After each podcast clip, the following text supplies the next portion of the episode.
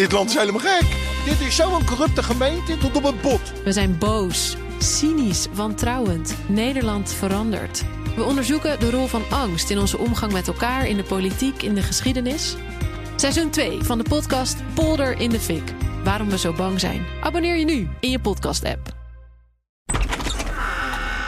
Rutte eh, zit in zijn eentje in Leiden? Leiden. Of heeft hij ook nog vrienden meegenomen? Nee, die is in Leiden. En ik ga kijken of ik eh, om half twaalf is dat. Als we opschieten, kan ik nog eventjes eh, naar de Pieterskerk lopen. Ja, heb je een kaartje? Nee, maar ik vind het wel leuk om even die inloop dan te kijken. Maar ik denk niet dat ik het red. Oh, kunnen we nog even een beetje Matthäus luisteren om in de paassferen te komen? Leidensweg.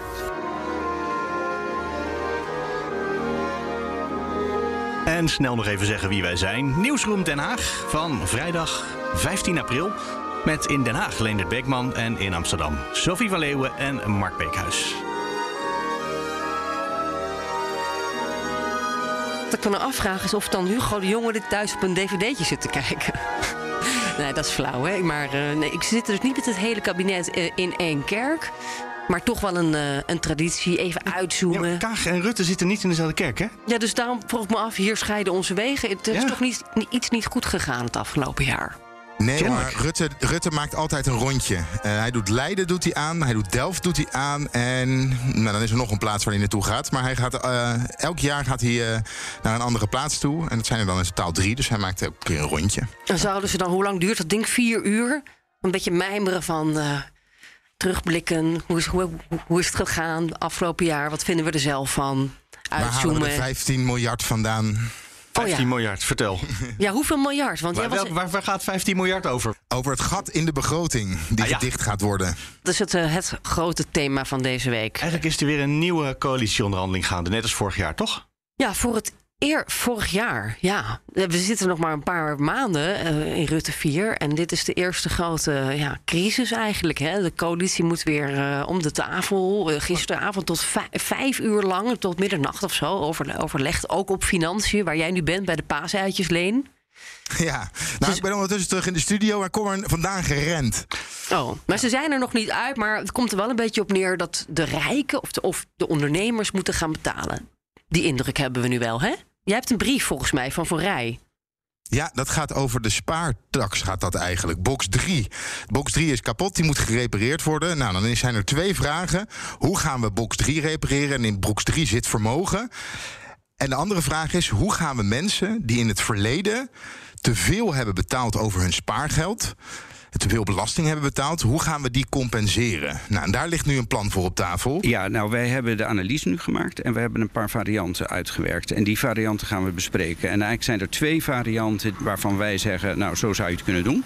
Dat is één, de spaarvariant. Dat wil dus zeggen dat je terugkijkt per jaar vanaf 2017. eh, en eigenlijk tot en met nu, 2022. En zegt van, je wordt alleen belast op basis van de rente die je echt gemaakt hebt op je deposito. Nou, die rente is nul, dus nul is nul. Daarnaast heb je natuurlijk ook nog situaties van andere beleggingen. Nou, daar houden we wel het forfait vast in de ene variant, zoals het nu is. En in de andere variant doen we dat, be- bekijken we dat per jaar. Betekent dit dat alle spaarders zometeen gecompenseerd gaan worden? Eh, in ieder geval, ook dat, daar zullen de besluiten nog over genomen moeten worden. We hebben dus uitgewerkt wat het betekent als je alleen de bezwaarmakers tegemoet komt. Over de periode 2017, 18, 19 en 20. Waarvan we op 4 februari al gezegd hebben, dat gaan we honoreren. Dat moeten we afwikkelen voor 4 augustus. De vraag die nu voor ligt, en ik heb goed ge- geluisterd naar de motie eh, Epping. Dat is, kan je die doelgroep verbreden tot degenen die geen bezwaar hebben gemaakt. En daar liggen nu twee varianten voor. En daar ga ik eerst over in gesprek met de Tweede Kamer. En dan zal het kabinet besluiten nemen. En dan moet u flink de portemonnee vertrekken. Ja, de portemonnee moet sowieso getrokken worden. Eh, maar dat is een afweging die dan ook gemaakt wordt in het totaal ook van de voorjaarsnota besluitvorming. Want er liggen ook nog een aantal andere vraagstukken op tafel. En schrik niet, dat plan dat varieert tussen de. Ik moet even dit snel in die brief zoeken. Nou, jij tussen de 2, Je hebt die brief 3 geappt. miljard? 11 Ja. miljard euro. 11,7 Ja, dat miljard. Maar ik hoor je ook een getal van 2 miljard. Dus eh, hoe zit dat? 2,7 is dat. Ehm, Hoe dat zit. De vraag is: gaan we alle spaarders compenseren? Of gaan we alleen de spaarders die naar de rechter zijn gestapt. omdat ze te veel belasting hebben betaald, compenseren? Nou, als je dat laatste het geval is, is het 2,7 miljard. Nou, ik zou, dan zou ik niet eh, alle spaarders compenseren, want dat kost 11,7 miljard euro. Dan kunnen Ja, we die motie ligt- even in de prullenbak gooien dan van de Tweede Ja, Kamer. Er ligt, er ligt een motie van de Tweede Kamer Epping. En daarin wordt de regering opgeroepen om alle spaarders te compenseren. Daarbij, als je nu spaarder bent en niet bij de originele 60.000 spaarders hoort die naar de rechter is gegaan. En je gaat nu alsnog naar de rechter, dan krijg je gelijk. Dus het lijkt er toch wel op dat alle spaarders gecompenseerd gaan worden. En dan zijn er nog twee varianten. Eén van eh, dik 7 miljard en de andere dus bijna van 12 miljard. Eh, waarin ze dit probleem nog kunnen oplossen. En dat is vrij technisch, maar het gaat er eigenlijk eh, om. Hoe gaan we mensen die belasting hebben betaald over aandelen, huizen.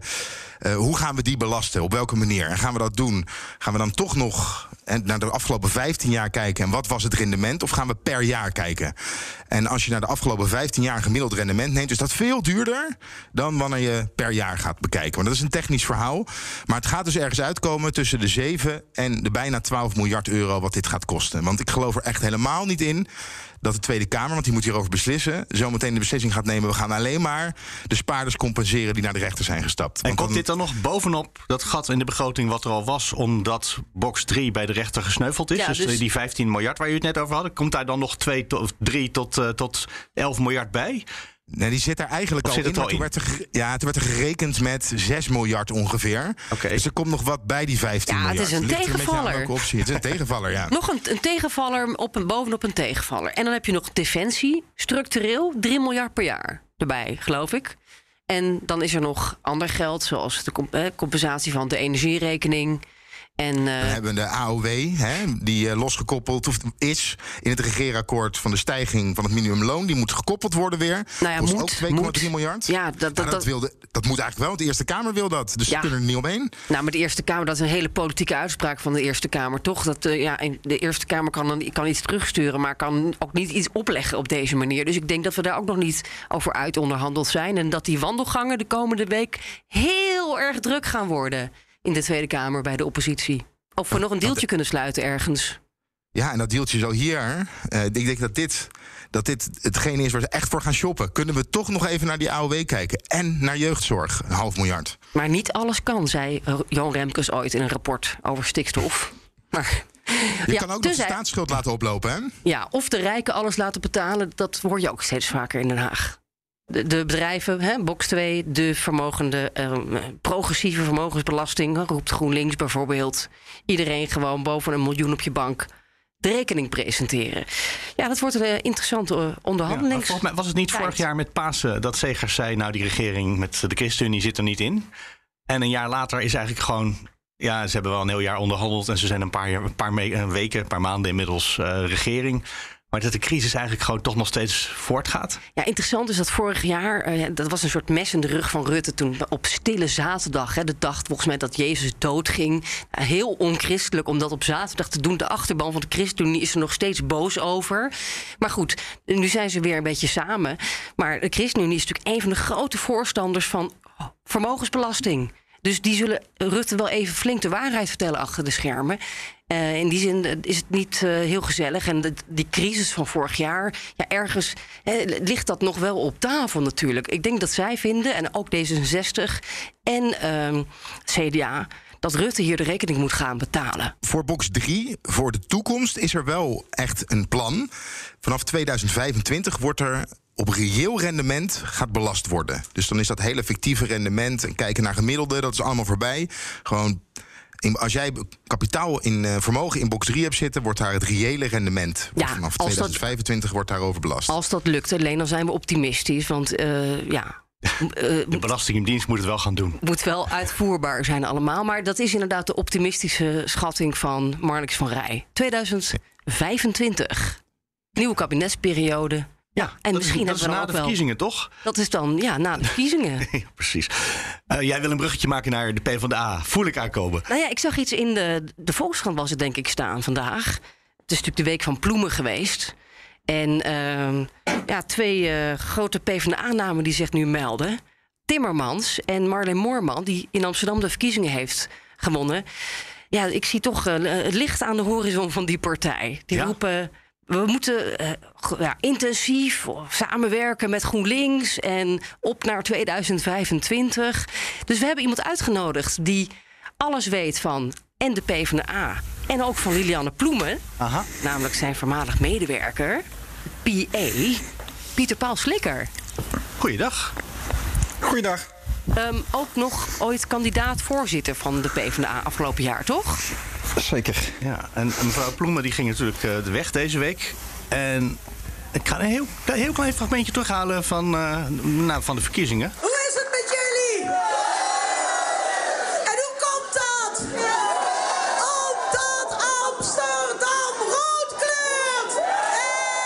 Dit was zeg maar het begin van de aankondiging dat mevrouw Moorman heel belangrijk gaat worden in de partij. Hè?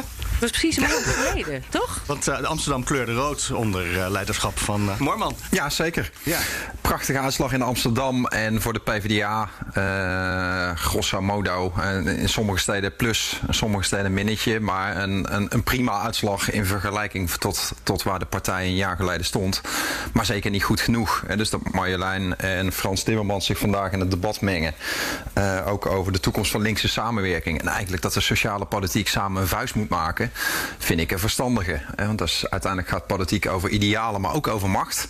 Eh, je zult met elkaar eh, moeten zorgen dat je, die, dat je de toekomst volgens die sociale idealen sterker maakt. En daar hoort gewoon machtsvorming op links bij. Ja, maar dat klinkt een beetje als eh, een Moorman of Timmermans voor, voor president. En dan Jesse Klaver op de tweede linie gaat dan voor het ministerschap of zo. Gaat hij zich, eh, gaat hij zich weg laten sturen?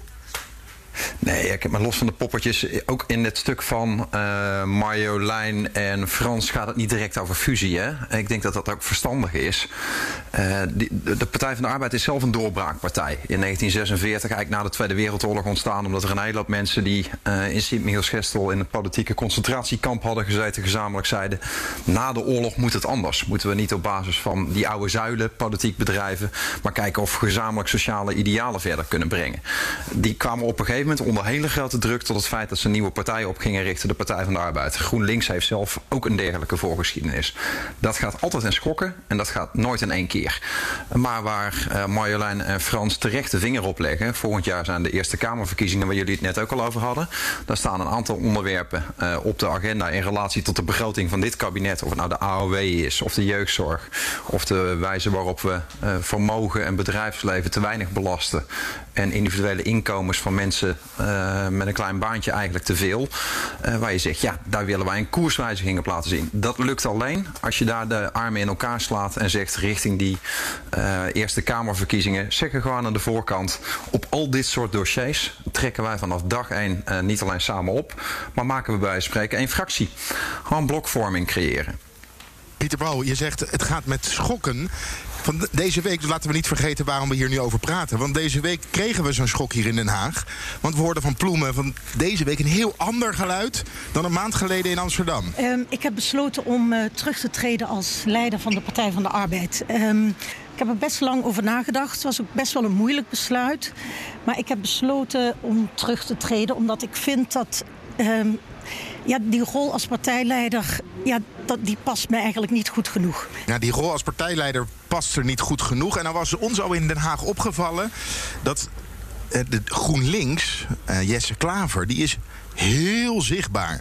Die doet ook heel veel belangrijke debatten zelf. En Ploemen was een beetje onzichtbaar. Heeft zij dan gelijk in het feit dat dit ligt mij niet helemaal, ik ben niet goed genoeg? Ja, kijk, het is het grootste verschil tussen Jesse Klaver en Lilianne Ploemen, eh, als het gaat over het leiderschap van de partij, is dat Jesse Klaver zich ooit gekandideerd heeft omdat hij heel graag partijleider wilde worden.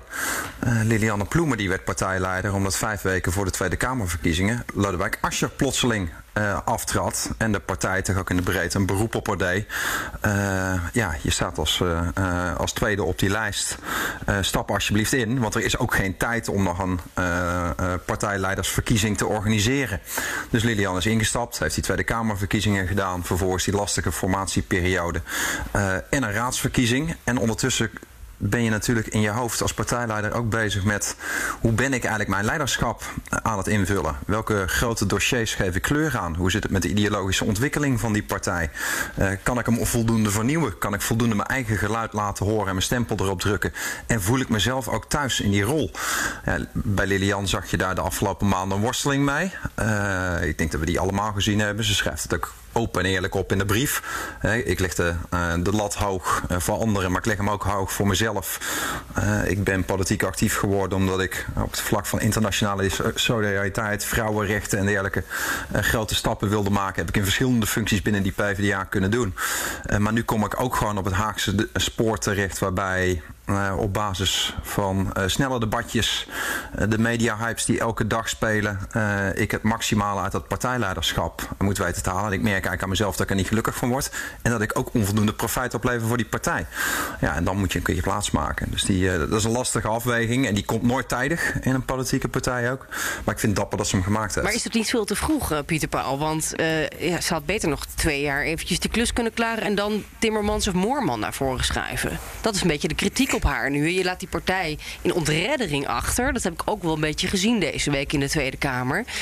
Uh, en uh, ja, ook toch een soort van egoïsme van... ja, jongens, de groete succes ermee. Nou, ik denk dat je dan zowel Lilian onrecht doet als de politieke praktijk. Kijk, ik denk dat er twee dingen aan de hand zijn.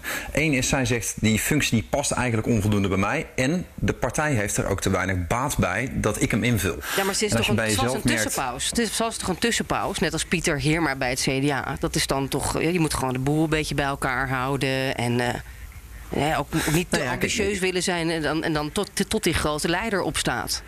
Er, er, is op het moment dat je vijf weken voor een Tweede Kamerverkiezing uh, in moet stappen omdat je voorganger gesneuveld is, heel weinig tijd om na te denken over hoe zie ik eigenlijk het leiderschap, hoe zou ik het willen invullen. En daar loop je dus in de loop van je leiderschap tegenaan. Okay, en Lilian heeft gezegd, ik wil direct de ruimte aan de partij. Aan de ene kant, iedereen heeft het over of Timmermans of Moorman, een van die twee zou de nieuwe gezichten moeten worden. Maar die hebben allebei nu niet een positie waar ze partijleider kunnen worden. Dus we zitten nu twee jaar lang, de Partij van de Arbeid zit nu twee jaar lang, met iemand die dan de tijd moet volmaken tot het nieuwe gedroomde gezicht eindelijk beschikbaar is. En die zich ook niet heeft kunnen voorbereiden. En waarvan je en waarvan je altijd nog maar. Kijk, ooit kwam Wouter Bos uh, bij de Partij van de Arbeid en, uh, in een stormachtige periode op. En iedereen die je twee, drie jaar daarvoor had gevraagd wie is de nieuwe leider van de Partij van de Arbeid, had nog niet per definitie Wouter Bos benoemd. Hè? Nee. Dus feit is, je krijgt een fractie die uh, een nieuwe fractievoorzitter benoemt, waarvan het partijbestuur al heeft gezegd, nou op een komend congres, dat hebben we op 12 juni als PvdA, zullen we die zeg maar als interim politiek leider aanwijzen. Maar richting een volgende Tweede Kamerverkiezing komt er gewoon weer een reguliere procedure, een lijsttrekkersverkiezing. Komt Frans Timmermans terug naar Den Haag als hij denkt dat hij het torentje kan krijgen? Weet jij dat? Nee, er is niemand die dat weet en inclusief Frans niet. Kijk, dat hangt van ongelooflijk veel factoren af. Ik denk wel, kijk, op het moment dat je een positie inneemt zoals of Ahmed Abu Talib die inneemt, of Frans Timmermans die inneemt, of Marjolein Moorman uh, die inneemt, en zo zijn er nog wel meer, um, dat het altijd een keer kan zijn dat de leiderschapsvraag ook aan jou gesteld wordt. En dan, dan is, het, is het een opportun moment voor jou, is het een opportun moment voor de partij, uh, komt het toevallig bij elkaar, dat is van vele factoren afhankelijk. Wie stelt zich nog meer kandidaat? Maar uh, ik kan me niet voorstellen dat mensen als uh, Frans, Marjolein en Ahmed Abu Talib daar niet serieus over nadenken. Maar Frans Timmermans die heeft uh, een termijn, een tweede termijn bij de Europese Commissie. En die loopt af vlak voor de Tweede Kamerverkiezingen. In principe. In 2024, ja. Dus ja, is hij dan vrij? Een beetje afhankelijk van wanneer de Tweede Kamerverkiezingen zijn? Dat is natuurlijk ook altijd de vraag. Dat weet je nooit in Nederland. De regering valt. Ja, misschien is het wel deze zomer al. Hij was natuurlijk de winnaar hè, ooit van de Europese verkiezingen. Ik weet ja. niet of dat hetzelfde werkt als met nationale verkiezingen. Maar hij was toen veruit de grootste van alle, alle partijen. Dat was wel een beetje een verrassing, hè, dat Timmermans-effect. En wat dan ook wel belangrijk is voor de partij, is welke kant wil die leider dan op met de partij? Wil die misschien wel fuseren met GroenLinks? Of wil die blijven samenwerken. En dat was ook een gek moment vandaag, of deze week in Den Haag. Dinsdag kregen wij het persbericht binnen. Lilianne Ploemen staat op. Om 12 uur verzamelen in de hal voor een persstatement. En dan sta je daar met z'n allen. En Sofie en ik keken elkaar aan. We stonden nog met wat collega's. Van wat is hier nou aan de hand? Het was namelijk, zoals we al benoemd hebben, een heel openhartig en oprecht persbericht. Met Lilianne Ploemen die heel erg naar zichzelf keek. En dat is onhaags. En daardoor kan je je afvragen, is dit nou echt? We vroegen ons ook af, zijn we nou te wantrouwend? Hè? Dat dit is, nou- toch, maar dit is, maar, dat is toch een gekke redenering. Dus, Ja, dus nou, iets is openhartig en mooi en daarmee is het onhaaks. En dus vraag je af of het echt is. Nee, nee, maar da- daarom, daarom, nee, nee, nee, maar de vraag was eigenlijk: is het alleen de kritiek die Ploem op zichzelf heeft, of speelt er nog meer achter de schermen? En als journalist moet je je natuurlijk altijd afvragen: is dit alles? Nou, je daar- moet altijd en- gaan kijken. En in eerste instantie dachten we: ja, er speelt nog veel meer. En we, deze week zijn we wel een beetje op twee gedachten blijven hinken: van. Is het nou alleen maar zelfkritiek? Ik ben niet goed genoeg in de debatten. Of speelt er meer achter de schermen? Heeft dit met richtingen te maken? Heeft dit misschien met Gijs van Dijk te maken en zijn vertrek? Komt Gijs van Dijk überhaupt terug? Hè, die de Kamer uitging vanwege, ehm, eh, hoe noem je dat ook alweer? Een, Een soort MeToo-affaire. Ja, nou ja, Vermeend. Ja, precies. Verme- daar loopt er van Vermeend, onderzoek. Ja. Eh, wat speelt hier precies? Nou, Is Pieter Paul, weet jij het? probleem? Want er, er is natuurlijk wel kritiek ook, hè, ook binnen de partij op haar koers en ook op de samenwerking met GroenLinks, waar, waar Ploemen natuurlijk wel grote stappen in heeft gezet. Zeker. Kijk, eh, en, eh, wat ik net al zei, dit gaat altijd in schokken.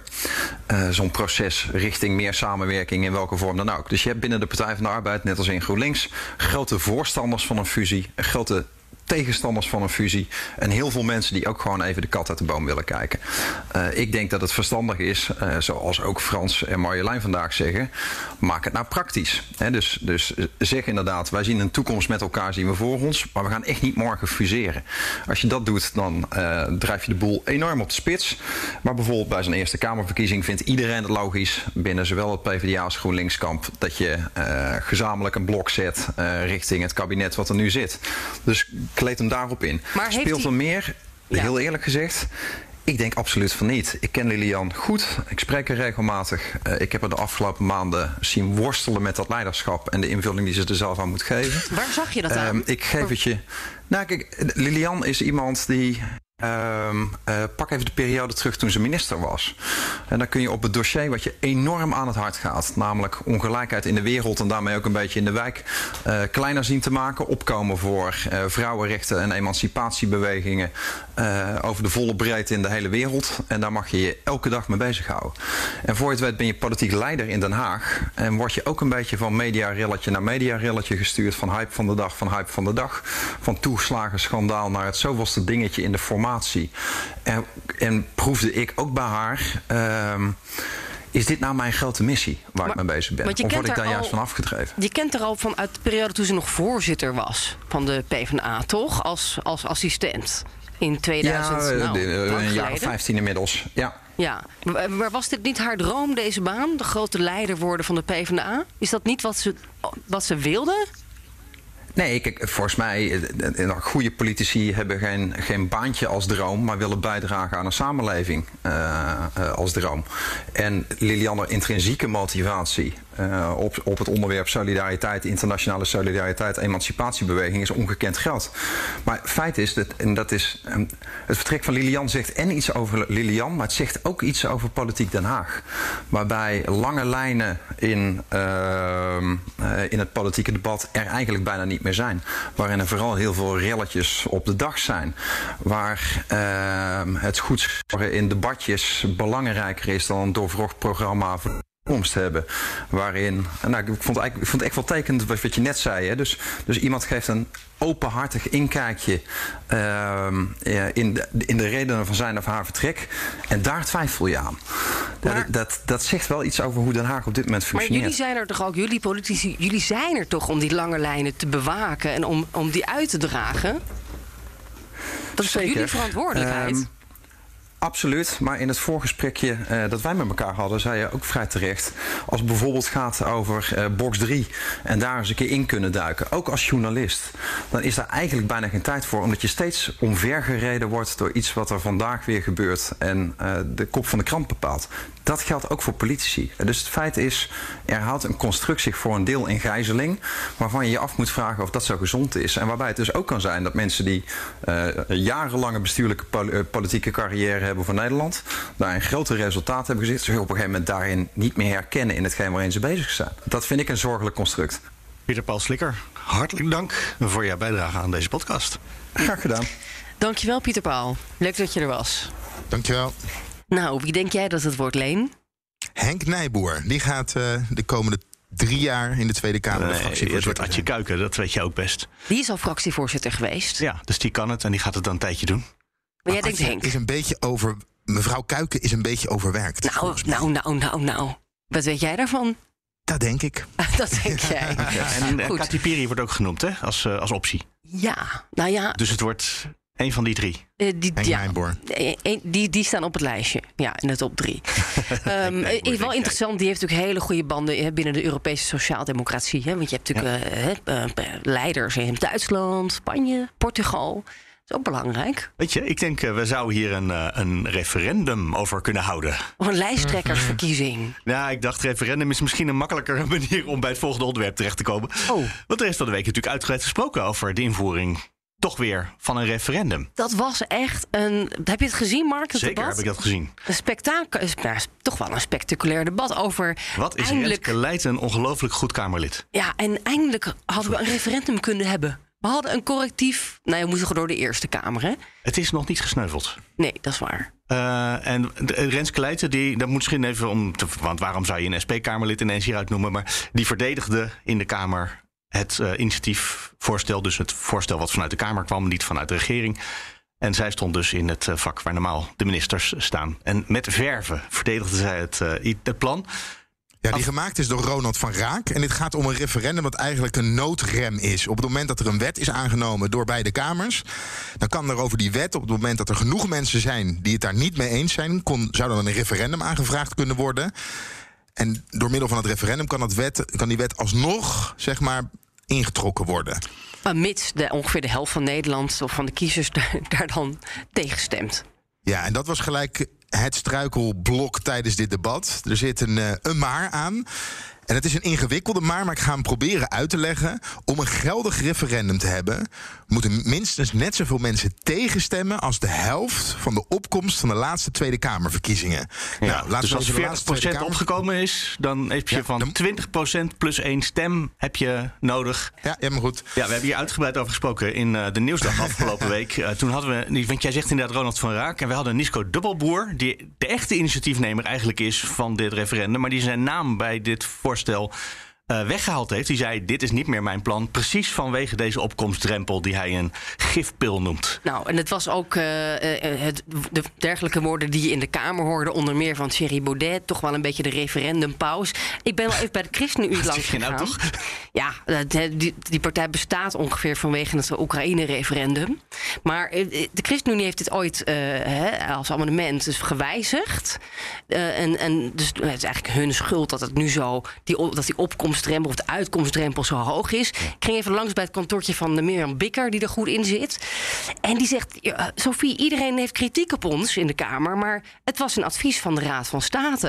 En dat en komt erop neer. Voorgestemd in meerderheid. Wij dus. vinden niet dat je bijvoorbeeld hè, de, de, gemeente Amsterdam, of alle inwoners van Amsterdam, eh, iets kunnen blokkeren wat, hè, wat nationaal uh, zo afgesproken is. Wij vinden gewoon dat het democratisch is, als dus, net als tijdens de verkiezingen, mensen gaan nog extra stemmen dan de helft of 40 procent of 20 procent dus in totaal. Ja. Dat afschiet, want anders is het uh, ook niet eerlijk. En het kwam er wel even in het debat op uit dat misschien het beste maar is dat de opkomst nooit erg hoog moet zijn bij, bij Tweede Kamerverkiezingen dan. Want als het hoog is, dan is het referendum echt de, de, de, onhaalbaar. En als de opkomst laag is, nou, dan maak je best een kans. Ja, dus wat dat betreft, de opkomst... Het werd overigens als cynisch beschreven. En het was niet echt dat ze dit voorstelden, maar voor de zekerheid. Het gaat niet zo goed met de democratie, dus ja, dat geeft dan weer een beetje hoop. En uh, uh, hoe dan ook, um, misschien moet je een stukje laten horen... want uh, het, het was een spectaculair debat, vond ik zelf. Wij hebben uiteindelijk verschillende conclusies getrokken. U heeft liever een... een uh, gemankeerd referendum maar, dan geen referendum. En ik zeg liever het, principieel nee. Baudet, u heeft, u heeft maar we zullen het dat ik daarover ja. gezegd heb. Ja. Hij, hij waardeert dit, dat we dit doen, maar het is toch een Judasstreek. Vervolgens zegt hij: Ik ben zeer voor referenda, maar dit is zo gemankeerd dat ik er niet voor ben. Ik heb net in de verdediging, toen u hier niet het fatsoen had om hier te luisteren en met mij van gedachten te wisselen, heb ik gezegd dat we natuurlijk ook bij een referendum, wat niet meteen bindend is, wel degelijk naar de uitslag kunnen luisteren. En dat wij daarover hier een debat kunnen houden. Dat we vooraf met elkaar kunnen bespreken: nemen we het wel of niet serieus. Dat het sowieso van belang is dat maatschappelijk debat plaatsvindt waarin een uitwisseling van politieke ideeën is. Dat dat ook het emanciperen is van onze samenleving. Dat mensen elkaar weer tegenkomen. En de heer Baudet gooit het hier weg. En dat vind ik dus destructieve politiek. Het gaat hier om twee derde meerderheid voor iets waar we 37 jaar mee bezig zijn. Op de drempel van de doorbraak dat kapot te maken, ik noem dat politieke kladloperij. Ja, eh, opnieuw vind ik het jammer dat uh, mevrouw Leijten het zo persoonlijk maakt en zo, uh, ja, zich blijkbaar zo persoonlijk hierin aangevallen voelt. Terwijl wat ik bedoelde te zeggen met mijn, met mijn complimenteuze opmerking is dat ik het principe wat zij nastreeft ontzettend ondersteun. En dat is ook bekend. En wij zijn dé referendumpartij van Nederland. Maar het is volgens mij een heel reëel en serieus dilemma dat we allemaal kennen in ons leven. Wil ik liever iets dat eigenlijk kut is, laten we nou, het nou maar gewoon nou. zo zeggen. Meneer of wil ik dan nou. maar uh, wil ik liever strijden voor het betere? En dat is, dat is, dat is gewoon echt een, maar een ontzettend dilemma. In de liefde ook. Je hebt zoveel mensen die ontmoeten iemand, denken, nou, ik vind best een leuk persoon, maar ja, ik wacht toch tot de uh, ware komt. En dit was wel een teleurstelling dat dus ook Forum misschien afhaakt, hoewel de leden er het weekend over stemmen. Mm -hmm. Maar Baudet wil het eigenlijk niet. Nee, en dat is ook wel weer. Uh, dit gaat dit weekend niet gebeuren. Er is nog een ontwikkeling rondom Forum.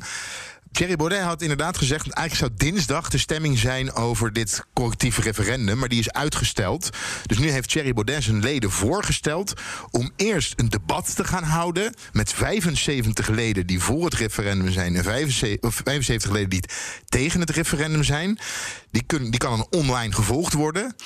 En na dat debat, als dat dan heeft plaatsgevonden, dan komt er een stemming of de leden wel of niet dit correctief referendum willen hebben. Oké, okay, dat is dan van die ene partij, maar er zijn natuurlijk meer partijen uh, in de Tweede Kamer. Nou, waar het eigenlijk om draait, wat ik ook wel spannend vond, heb je gezien waarschijnlijk ook alleen. Uh, het CDA bijvoorbeeld hè, en VVD, nou, die, die, die zijn dus tegen, horen wij op de achtergrond. Maar dan zie je zo'n Kamerlid, Inge van Dijk, een hè, nieuw Kamerlid eigenlijk, die openlijk staat te twijfelen. En ook ja, toch een beetje een wankele onderbouwing lijkt te hebben. Op het moment dat hè, de, uh, mensen zoals de SP of D66 beginnen door te vragen waarom, waarom CDA dat nou eigenlijk niet wil. En bovendien hè, zijn die zijn ze ook nog een beetje gedraaid. Volgens mij ja, waren van, ze in het verleden wel. Eigenlijk van alle partijen vond die tegen zijn, viel me op dat ze niet echt argumenten hadden. De VVD was het toch vooral, ja, we zijn tegen, want we zijn altijd tegen. CDA was inderdaad. De, de, iemand zei: Ik ben eigenlijk voor, maar we hebben afgesproken als partij tegen te zijn. Dat was een beetje haar verhaal. Nou, bij de VVD en bij de SGP, die zeggen eigenlijk: we hebben een representatief de, representatieve democratie.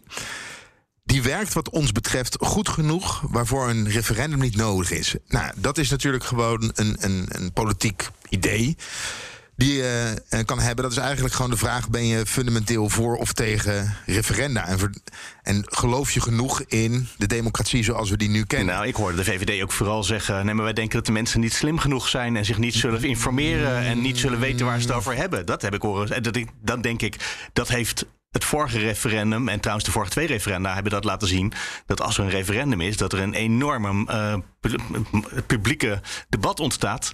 En dat iedereen zich wel degelijk informeert en weet waar het over gaat. Meer nog ja, dan wanneer het referendum er niet was. Ja, hoewel, je gaat wel erg kort door de bocht hoor, Mark. Want ze zeggen niet mensen zijn niet slim genoeg. Nou, dat heb ik ja. bijna letterlijk gehoord. Ja, het gaat erom dat uh, je naar een ja-nee-vraag toe gaat... bij kwesties die soms heel ingewikkeld kunnen zijn. Dat is wat er gezegd ja, wordt. En dat gebeurt in de Tweede Kamer niet, dat ze stemmen voor of tegen. Dat is toch dat precies hetzelfde? Mensen, ja, maar dat zijn wel mensen die de hele dag bezig zijn met oh, jij vindt het ook dat mensen niet slim genoeg zijn? Nee, dat zeg ik helemaal niet. Ik zeg alleen dat het inderdaad wel zo is. Op het moment wij hebben dat hier in de Kamer, maken dat ook mee.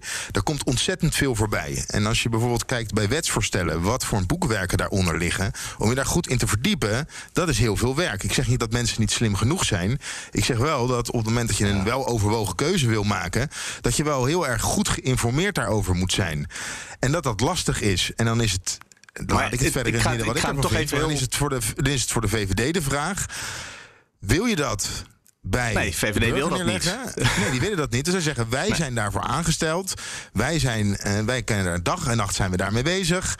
Wij lezen ons goed in en wij hebben het mandaat gekregen om dat voor hen te doen. En dat is ook zoals onze democratie nu werkt. Dus dat ze dat Ja, uitleggen. Maar, maar, nee, maar er, is een nieuw, er ligt een wetsvoorstel om de, de, hoe de democratie nu werkt te veranderen. Dan is het eh, argument. Dit is hoe het nu werkt, is natuurlijk totaal irrele- irrelevant. Want het voorstel is om niet het zo te laten werken, maar anders. We hebben natuurlijk Ja, goed. Wij niet moeten deze irrelevant. discussie van de Tweede Kamer ook niet eh, gaan herhalen. Nou, hier we hebben natuurlijk ook Nee, niet voor. op het, moment, op, het, nou, op het moment dat jij vindt dat hoe het nu werkt goed genoeg is, is dat toch een goed argument? Kijk, er ligt een heel groot rapport van de eh, staatscommissie Remkes uit 2018... waarover, waarin wordt gezegd, je, eh, dat gaat heel slecht met de democratie. De burger voelt zich niet het eerste rapport waar betrokken. het in stond. Ja. En we- eh, dus doe iets met een referendum. Nou, we hebben net het raadgevend referendum, ook na het Oekraïne-referendum, afgeschaft. Want ja, de, die uitkomst kwam het kabinet volgens mij ook niet goed uit. Eh, eh, of hè, desinformatie, de angst daarvoor. Maar het probleem blijft op tafel. Denk ik dat eh, de democratie in Nederland toch wel in een crisis aan het verkeren Ja, is. en dat bevalt de VVD kennelijk prima. En daar hebben we eh, inderdaad gen- eh, geen, geen passend antwoord op. En nou, voordat we dan weer een nieuw referendum gaan bedenken, zijn we denk ik nog wel een poosje verder. Ja, maar dat hoorden we net Renske Leijten zeggen. Dat dit al 37 jaar, geloof ik, zei ze, onderweg is. Dit proces om hier te komen. En dan gaat het misschien toch nog mis op het laatste moment. Volgens mij is er wel één slimmigheidje gebeurd. Eh, want aan het einde van de eerste termijn... je hebt natuurlijk één de eerste termijn, heb je een tweede termijn. Aan het eind van de eerste termijn kwam... eh, nou, iemand van de SP, dacht ik, even naar de balie en zei... zullen we Van Nispen. van Nispen, ja, precies. Eh, zullen we dit debat op een andere dag afmaken? En dat betekent dat ze iets tijd hebben gekocht voor een politiek proces ergens in de wandelgangen. Om te kijken of er toch nog wat mensen over de streep te halen zijn. Ik weet niet of dat zo met voorbedachte raden ging. Ja, ze hadden Maar het zou maar wel zo uit kunnen pakken. eh, eh, iets van twee of een CDA'ers, de VVD'ers nodig om die tweederde meerderheid te halen. Als mits Forum Baudet voorstemt. ja, meedoet. Dus eh, dit spelletje is nog niet klaar. En ja, ik vind het wel een, eh, een belangrijk debat voor Het de was democratie. Een, een belangrijk, interessant debat. Dus iedereen moet gewoon even naar uh, debatgemist.tweedekamer.nl om dat hele debat uit te kijken. Nou, ik Als wil nog huiswerk even een observatie, eh, observatie doen. Ja. Bij de Forum voor Democratie. Die zeggen eigenlijk, dit wetsvoorstel is een... Dit referendum is een fopspeen. Wij Ja. twijfelen of we daarvoor gaan stemmen. Eh, we hebben net de argumenten van Thierry Baudet gehoord... hoe, hoe, ongemak, hoe ongemakkelijk hij dat eigenlijk ook naar voren brengt. Bij de PVV vinden ze eigenlijk hetzelfde. Maar Bosma zei, die, die namens de PVV het, eh, het woord deed... ik ga mijn fractie eh, adviseren om voor te stemmen. Wat Thierry Baudet zegt... Daar kan ik me wel een klein beetje in vinden. In de zin van, op het moment dat je niet dat er een wetsvoorstel ligt. waar je niet je helemaal of je eigenlijk je niet in kan vinden. ondanks dat je het belangrijk vindt. Eh, dan kan je tegenstemmen. En dat zien we ook vaak gebeuren bij Partij voor de Dieren.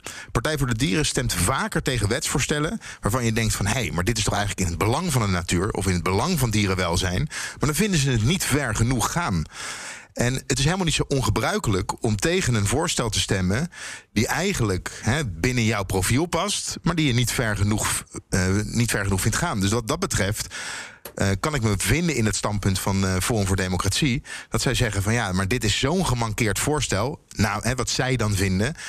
wij zijn daarom er niet voor. Ik wil nog even iets heel anders. Deze week zijn officieel alle coronamaatregelen in de Tweede Kamer afgeschaft. Een korte mededeling. Met het eh, afschaffen van de laatste coronamaatregelen kunnen wij weer voltallig in deze zaal zitten. Toch was er afgelopen donderdag nog een afwijkende werkwijze van kracht.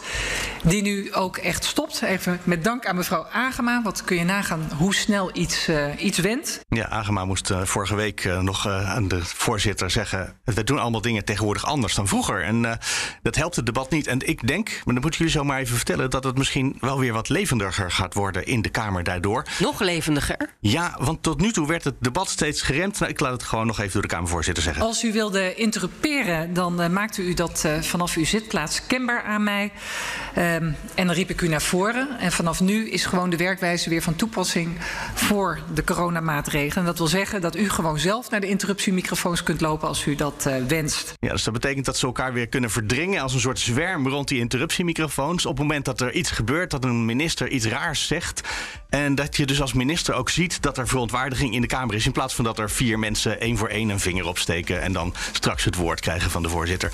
Denk jij dat ook, Sophie? Dat dit iets weer van levendigheid in debat debatten terug gaat brengen? Anarchie in het parlement. Het is geen anarchie. Kamerleden op de vuist. Nee, nou ja, Nee, leuk. Ik ben blij dat het weer een beetje zoals vroeger wordt. Hoewel ik me eigenlijk niet eens kan herinneren hoe het was, al zo lang geleden. Toen precies. Werkte, ik werkte er nog maar net toen in Den Haag, voor corona. Ik denk dat we aan het einde komen voor vandaag. Nieuwsroom Den Haag. Wat was het vandaag? 15 april. Dus uh, goede vrijdag. Met Leonard Beckman in Den Haag, Sophie van Leeuwen en Mark Beekhuis in Amsterdam. Je kan mailen naar nieuwsroom.bnr.nl. Zijn we de volgende week weer. Tot dan. Vrolijk Pasen.